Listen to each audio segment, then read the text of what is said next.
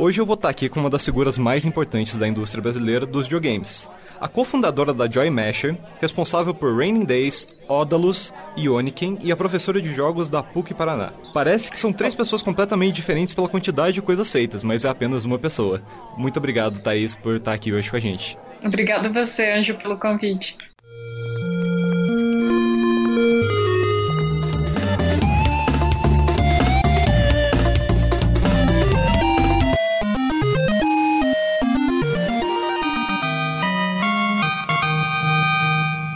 Aberto Podcast.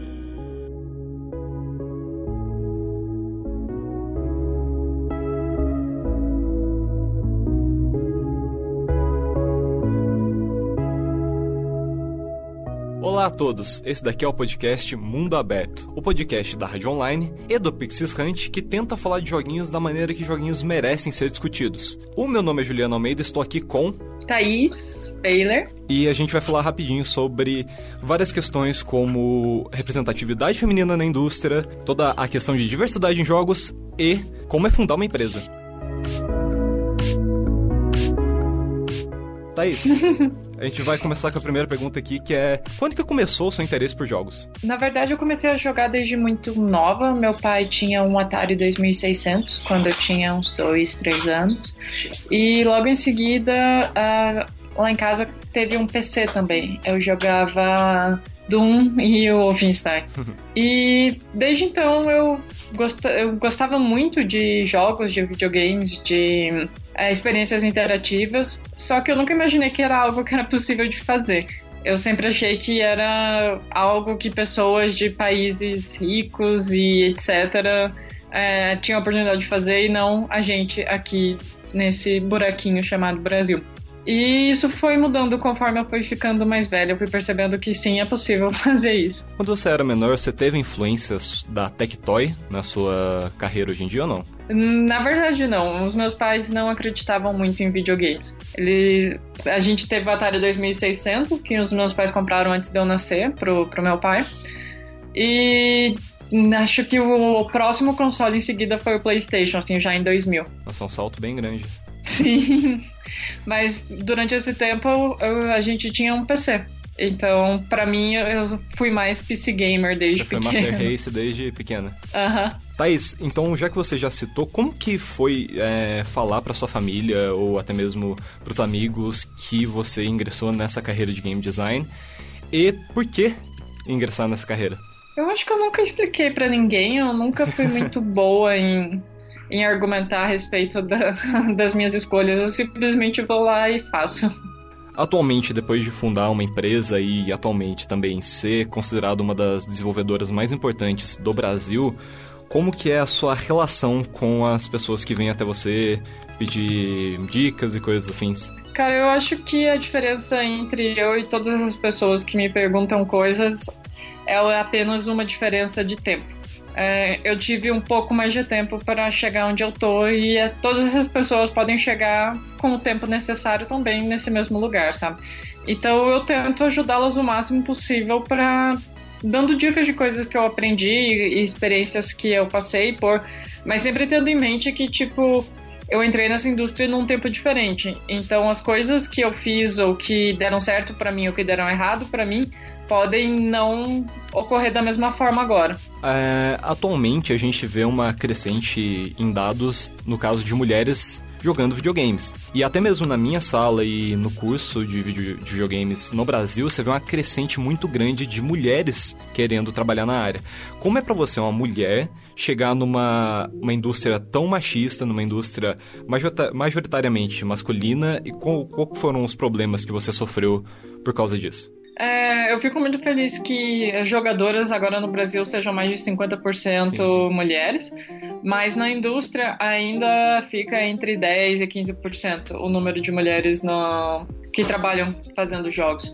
E isso acaba criando realmente um ambiente bem bem dominantemente masculino, se eu posso dizer assim. E cara, não é muito diferente de outras áreas que são dominantemente masculinas. Existe toda aquela aquela vibe machinho no escritório, geralmente. Não em todos os estúdios, mas geralmente existe. A não ser que realmente existam várias outras mulheres ou pessoas queer no ambiente de trabalho. Você tem algum caso já de problemas que você teve relacionado a isso?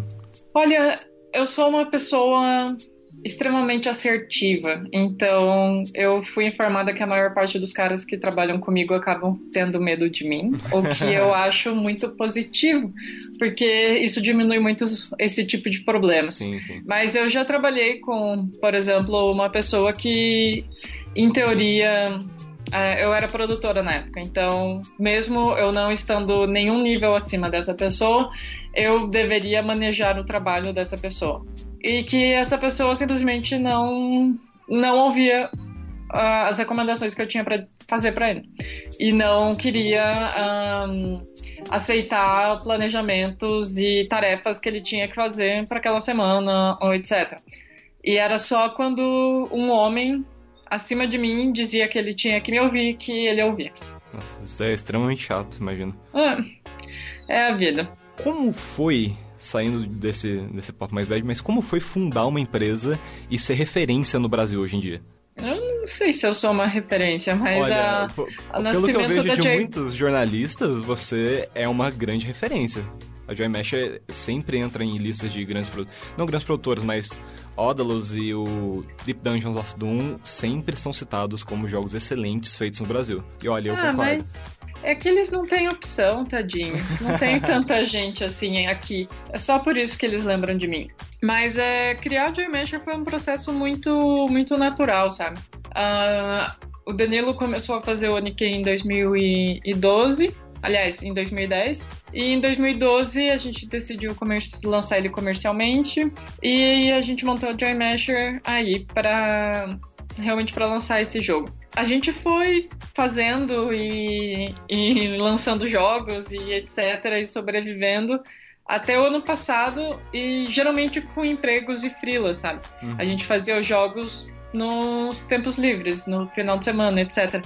E foi só a partir do ano passado que realmente a gente pode dizer que a gente está apenas na Joymesh. Você passou por alguma formação em game design ou você foi na cara na coragem nessa área? Eu me graduei em jornalismo e em design de moda em 2008, nos dois. E em 2009 eu comecei um mestrado na USP em design de jogos. Essa é a minha única formação de formal em, em jogos. Agora uma dúvida mais pessoal, a USP possui um sistema de mestrado em jogos digitais? Não é um mestrado específico em jogos, é uma, o meu mestrado é em ciências da comunicação, mas o meu projeto foi 100% em design de jogos e interação com o jogador a minha pesquisa, sabe? Como jornalista, como é que foi essa virada para ser uma game designer? Olha, a vida de jornalista é muito difícil, como você deve saber muito, muito bem. E game designer é um bocado diferente o que eu tenho que fazer, mas não é tão diferente. Sem falar que na Joy Masher, desde o começo eu curto da parte de comunicação com a imprensa, hum. com comunicação da empresa com o público e a parte de jornalismo me ajudou muito nisso aí. É, foi você então a responsável pela campanha de marketing de Odalus ou não? Sim. Só me relembre, talvez eu esteja errado, foi a, também a responsável por aquela questão de cartuchos do Super Nintendo com Odalus? Isso. Como que foi fazer esse processo? Como é que foi? É que na verdade ideia? o cartucho, ele é só um case pro pendrive que tá dentro. Hum. A gente não fez uma versão para rodar no Nintendinho. Não, não seria possível. Uhum. Sem fazer um downgrade enorme no jogo. Mas uh, isso é, é uma coisa que me incomoda porque a gente ainda tá no processo de fazer, porque eu, a gente quer fazer bem, muito bem feito, sabe? Então, por exemplo, o livro tá na, na diagramação faz uns meses. Porque a gente quer que fique tudo bonitinho, sabe? Não, mas é, e, é o esperado e, também. É, e os nossos backers, cara, eles têm sido tão bonzinhos. Eu, se eles estão ouvindo, eu quero mandar um beijo para eles. E, e desculpa, mas vai sair, não se preocupe.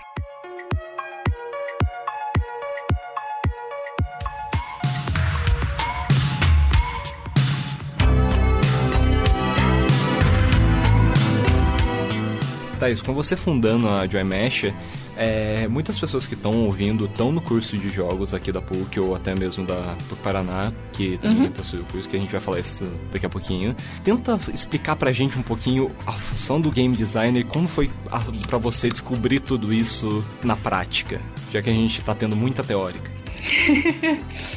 Cara, eu diria que ser game designer é muito mais um esforço prático do que teórico. Uh, ah, para mim, a habilidade mais importante do game designer, e muitas pessoas vão discordar de mim nisso, e fiquem à vontade, vocês também têm, têm direito às suas visões nisso. Mas para mim, a coisa mais importante de qualquer game designer é a capacidade de empatia. E eu não digo isso tipo, ah, empatia pelas populações marginalizadas. Isso também é legal, mas no âmbito de ser um game designer, você precisa entender o que seu jogador está passando por em cada parte do jogo. Você precisa se imaginar como sendo o jogador jogando pela primeira vez, ou pela segunda vez, ou pela terceira vez. E isso é um esforço muito difícil. E também é muito difícil ver uma pessoa jogando seu jogo e não entendendo certas coisas que você achou que ele ia entender. E isso você não pode levar para o pessoal, você não pode ficar chateado, você precisa realmente fazer um esforço empático e tentar entender o que está acontecendo ali, o que está errado, de forma nada pessoal, sabe? Você realmente precisa se permitir entender. E isso é muito difícil. É, imagino que até para explicação teórica de passar isso deve ser muito difícil. Né? É algo que você só pega com prática e, e tendo o mesmo feeling de empatia, né? Uhum. Thais, você falou da empatia e você vem sendo destaque por causa do seu projeto dentro da SP Games dos Jogos Diversos, correto? Uhum. Como foi essa, essa criação desse projeto? Por que, que você quis criar ele? O que que levou você a, a pensar em fazer ele? Como que tá sendo a repercussão dele? Isso é uma história engraçada e triste. É, eu comecei a ver fotos de amigos meus que foram nos SB Games passados, fotos com o pessoal do SB Games e, tipo, tipo, eu conheço quase todo mundo nas fotos, mas eu comecei a olhar as fotos e perceber que todo mundo nas fotos era homem branco cis hétero, assim. Uhum. Tinha três ou quatro pessoas que não eram no máximo, numa foto de 30, 40, 50 pessoas. E daí foi quando eu realmente parei para pensar, poxa, a indústria é muito pouco diversa. E, tipo, era algo que eu já sabia, que eu já imaginava, mais ou menos. Como eu te disse, que a maior parte das empresas tem entre 10% e 15% de mulheres, no máximo. Sim, sim. Mas eu, eu sempre tive a impressão que o meio independente era mais diverso que isso. E ver essas fotos me fez perceber que não. Que, na verdade, nenhuma área de jogos é muito melhor que isso. Pelo menos aqui no Brasil.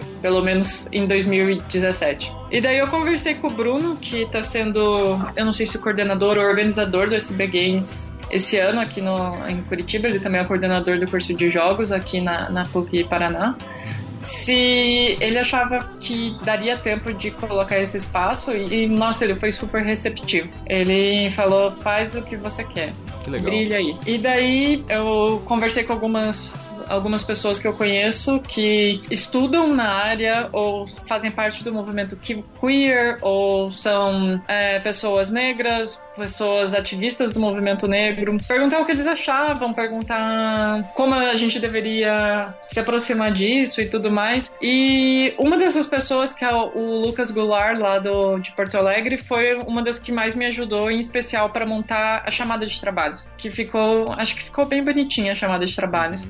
E felizmente, graças à chamada de trabalhos, graças ao gráfico muito bonito que a Maria Escardo fez também para chamar para as pessoas no Facebook e tudo mais, a gente conseguiu bastante inscritos, mais do que eu imaginava. Que legal. Então Excelente. eu acho que vai, vai ter bastante coisa, essa SB Games, a respeito disso. Já que a gente está falando dessa questão de diversidade em jogos, como que você encara, no geral, como os jogos vêm sendo. vêm, se tratando representatividade em jogos? Por exemplo, um Overwatch que você tem variedade de corpos e até quase meio elenco completo só de mulheres, grande porcentagem de personagens negros.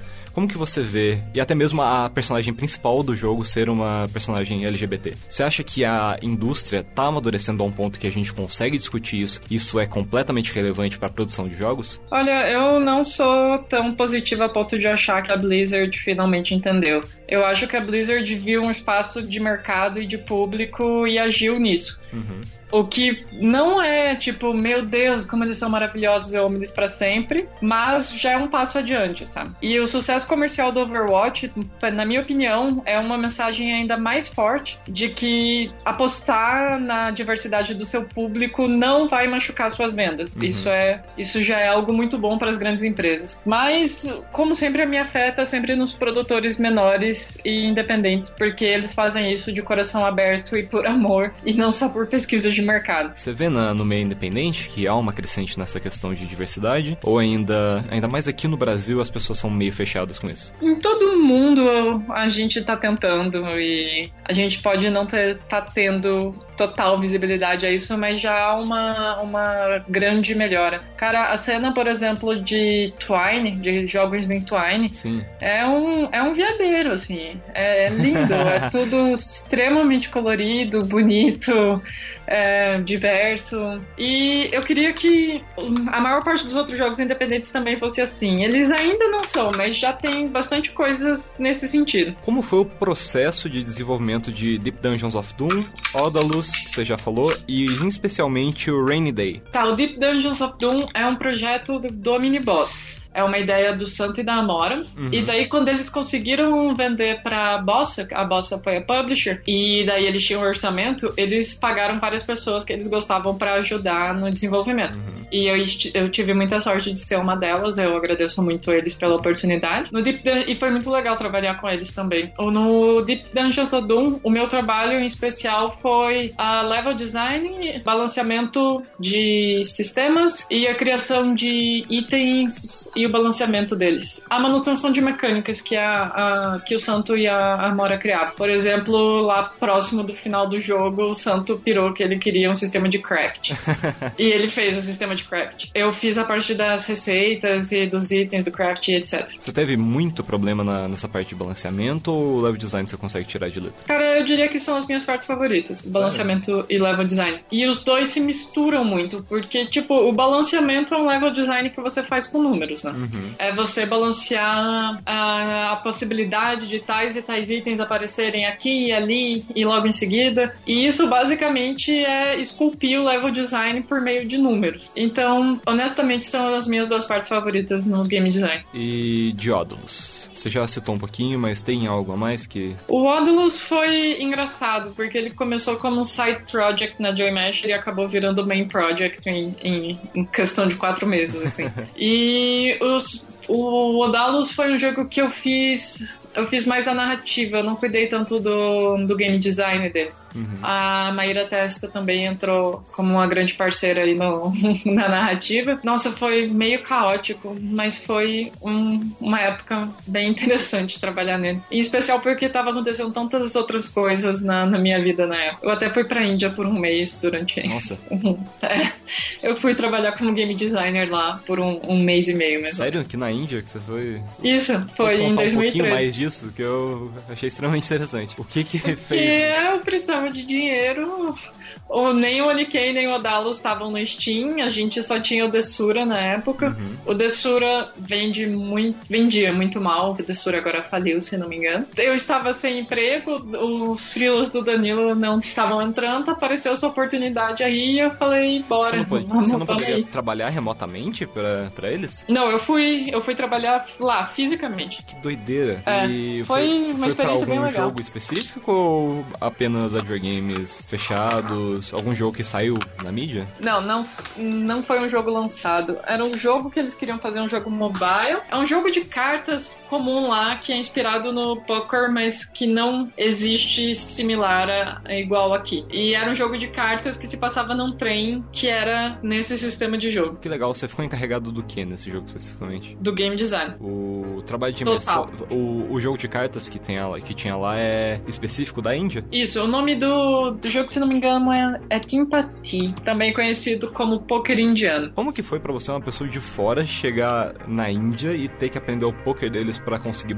tipo, criar um jogo? Ser game designer de um jogo? Eu, a primeira semana eu passei só estudando as regras reais do Timpati. E logo em seguida daí eu comecei a trabalhar no, no documento de design e nas outras coisas, até um pouco da, da arte eu ajudei o pessoal a selecionar. E Raining Day, como que foi o processo de produção dele? Ele é um jogo muito mais seu, pelo que eu... Sim. Como que foi? Ele, ele realmente é um jogo meu do começo ao fim. E eu comecei a fazer ele é, nas horas vagas, enquanto eu trabalhava em outro lugar. E foi uma época que eu não estava muito bem e eu simplesmente comecei a fazer sobre como eu me sentia e etc. E depois que eu me demiti, eu percebi que se eu tinha feito aquele jogo sobre como eu me sentia, mas eu tinha um pouco de medo de lançar ele publicamente. Eu não tava muito melhor, sabe? Então eu resolvi lançar ele publicamente e foi mais ou menos assim. É, o, a primeira vez que eu ouvi falar dele foi na, no Overloader, que é o uhum. site independente de jogos. Aliás, beijão pro Heitor, pro Henrique e pro Teixeira. Eles, eles são os amorzinhos. Amo eles. É, eu, eu, sou muito novo ainda, eu tenho apenas 19 anos e eles são para mim inspirações no quesito de produção sobre jogos. Ah, eu vou falar isso pra eles. ah, nossa, eu agradeço muito, sério.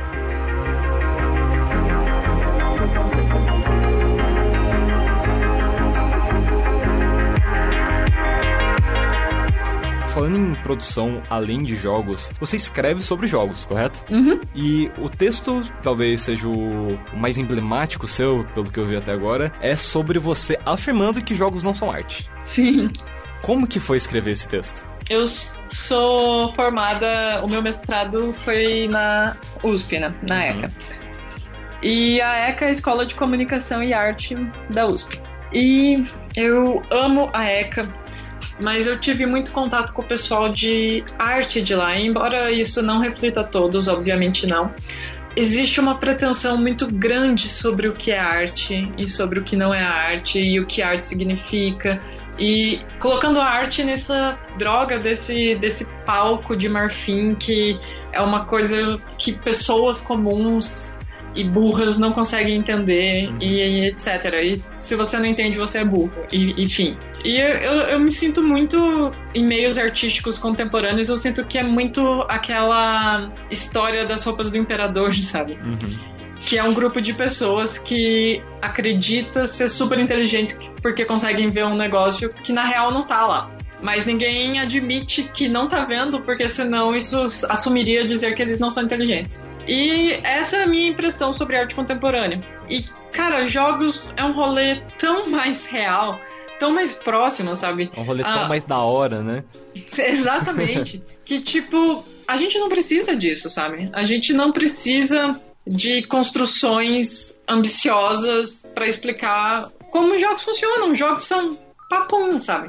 Tá aqui. Não vamos cair nessas armadilhas que só levam para a elitização dos jogos. Sim. Que não é uma coisa sim, que sim, ninguém quer.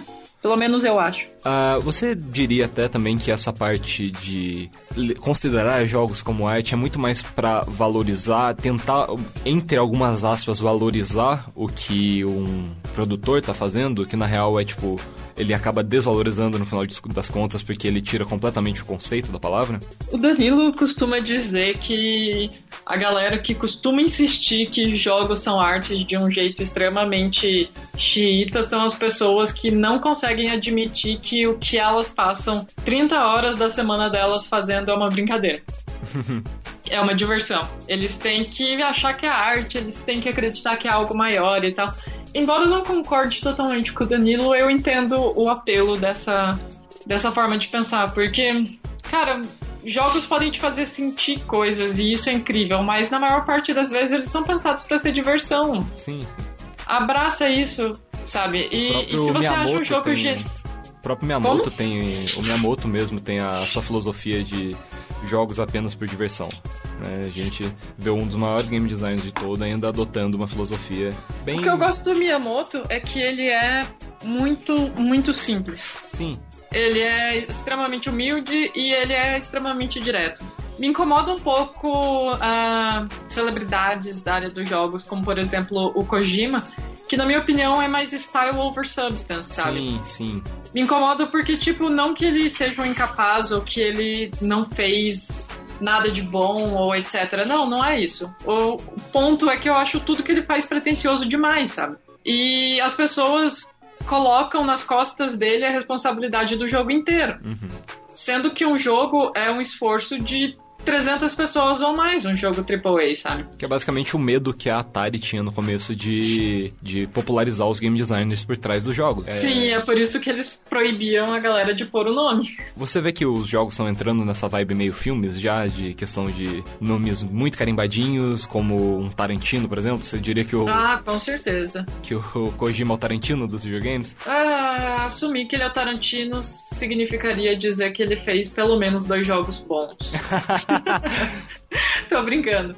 Mas, uh, não sei, talvez, cara. Caio Corraine está morto nesse momento. Não é problema meu.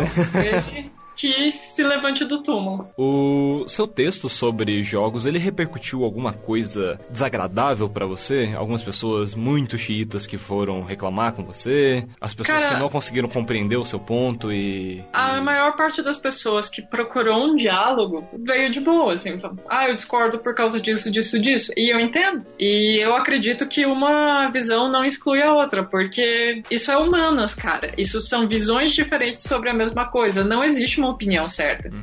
Não existe uma visão certa, não existe uma interpretação certa, porque é isso que elas são, elas são interpretações, elas são visões, elas são análises em cima de coisas que existem, sabe? Eu não acho que eu escrevi o The Ultimate Text on Games and Art, sabe? não é o Games Art Killer, sabe? Então, a maior parte das pessoas que veio comentar no texto foi mó de boa. As pessoas com quem eu conversei foi de boa também. Agora, se teve pessoas que ficaram discutindo de, de forma privada, falando mal e dizendo que é horrível, o que, que eu posso fazer? Essa é a vida e eles fazem o que eles querem. Entendo perfeitamente. Só que eles não querem uma discussão, então eles só querem se sentir certos. Uhum. Houve algum caso de você sofrer discriminação por causa desse texto ou não? Algum homem que veio falar, ah, você não sabe nada porque você é mulher, coisa do tipo? Não diretamente, porque em geral esse tipo de homem tem medo de mim. Hum, isso é bom. Já, assim, já houve casos no passado, inclusive, de caras que vieram ameaçar de forma indireta, mas vieram ameaçar de forma indireta o Danilo, porque eles têm medo de falar comigo. Nossa, que chato. ah, é chato. a vida, cara. Thaís, a gente tá. Olha, conseguimos ir um bem até agora. Minhas perguntas no geral estão acabando. Yes! Já que você tá na indústria há muito mais tempo do que eu, talvez, uhum. eu que tô entrando agora, eu que sou um pequeno mafagafo nesse, nesse ninho. Mas é, é, dá tempo ainda, Dá cara. tempo. Tenho apenas Todos nós anos, chegamos lá.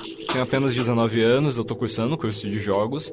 E qual dica você daria para as pessoas que estão cursando o curso de jogos e até mesmo para as meninas que estão cursando o curso de jogos? Olha, escutem muito o feedback das pessoas, mas não assumam que todo feedback é real. E nunca escutem o que as pessoas dizem sobre você. É só isso. Na, no quesito de eu quero fundar uma empresa de jogos, alguma dica específica para essas pessoas? Não demita-se até você ter uma renda de vindo de algum lugar. É sério, quantos estúdios eu vi terem grandes problemas porque as pessoas se empolgaram cedo demais e desistiram de tudo e montaram um estúdio e daí você fica com aquele desespero para conseguir pagar o aluguel e isso às vezes dá um, um, um bloqueio artístico, sabe? Eu, você não consegue fazer o jogo que você queria. Então, cara, continua no seu day job, assim, ou faz freela. Tem alguma forma de ganhar dinheiro enquanto você monta seu estúdio, e a partir do momento que seu estúdio está ganhando um dinheiro bacaninha,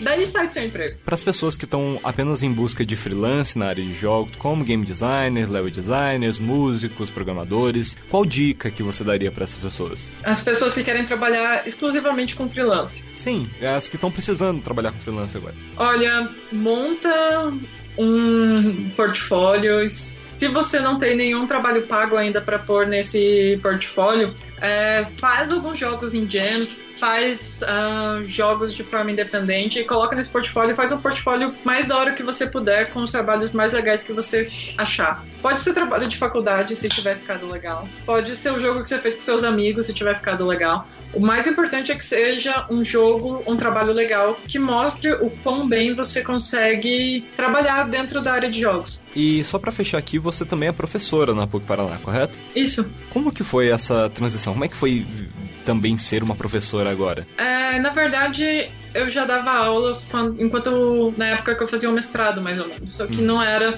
por um curso tão grande que nem é o da, o da PUC Paraná. Eu gosto muito de dar aulas porque lembra que eu falei sobre a principal habilidade do game designer é ter empatia? Sim. É, é muito legal ver isso com os meus alunos, sabe? Porque cada um deles tem uma filosofia de design completamente diferente da minha. E cada um deles faz jogos diferentes pro público diferente que eles fazem parte. Uhum. E é muito legal ver isso, porque eu aprendo pra caramba. Eu aprendo todo dia vendo a forma que eles fazem as coisas. E eu agradeço muito a todos eles por isso. E você é professor do que na PUC Paraná? É game design Game e design de oficina. Oficina é tipo o projeto de conclusão de curso deles. Hum, legal.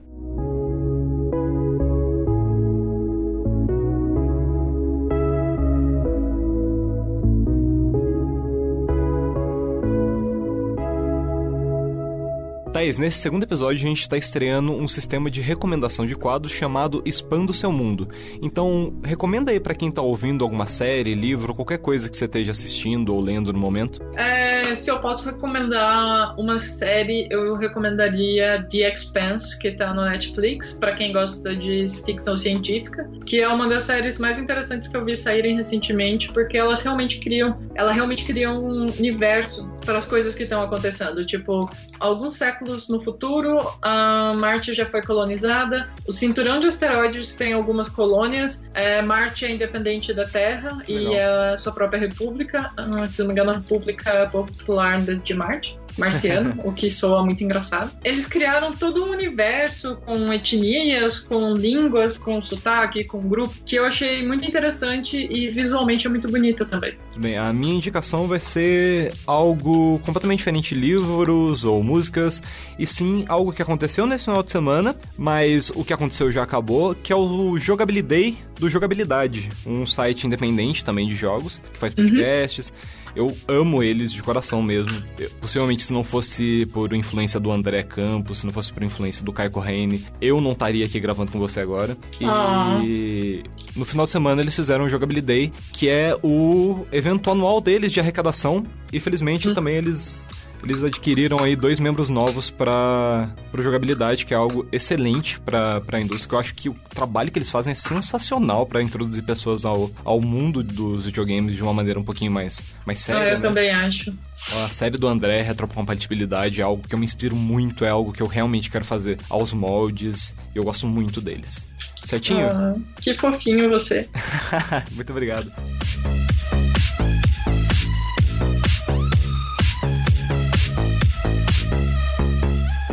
Thaís, eu agradeço muito, muito, muito o tempinho aqui que você gastou com a gente pra poder contar um pouquinho da sua experiência de vida, falar um pouquinho sobre representatividade, coisas que realmente a gente tem que ser discutido sobre videogames. Eu agradeço de coração mesmo, espero poder trazer você fisicamente aqui para os nossos estúdios para poder gravar sobre outro assunto, se tudo der certo. Imagina, Anjo. Obrigado pelo convite. Eu sempre fico muito feliz de poder falar com pessoas que querem entrar nesse nosso, nosso mundão de jogos. Agradeço mesmo. E se você no Brasil aí está querendo fazer, olha o jabá duplo, está querendo entrar também nesse mundo de jogos e não sabe muito bem por onde, você pode ter aulas com a Thaís na PUC Paraná ou aulas com, yes, com professores como Marcelo Lacarreta, Marcelo Neri. Aqui na PUC Minas tem também a a adesão por ProUni FS. Então, se você está estudando para Enem, não sabe muito bem o que você está querendo fazer, eu recomendo 100% o curso de jogos, acho que a Thaís também, certo? Sim.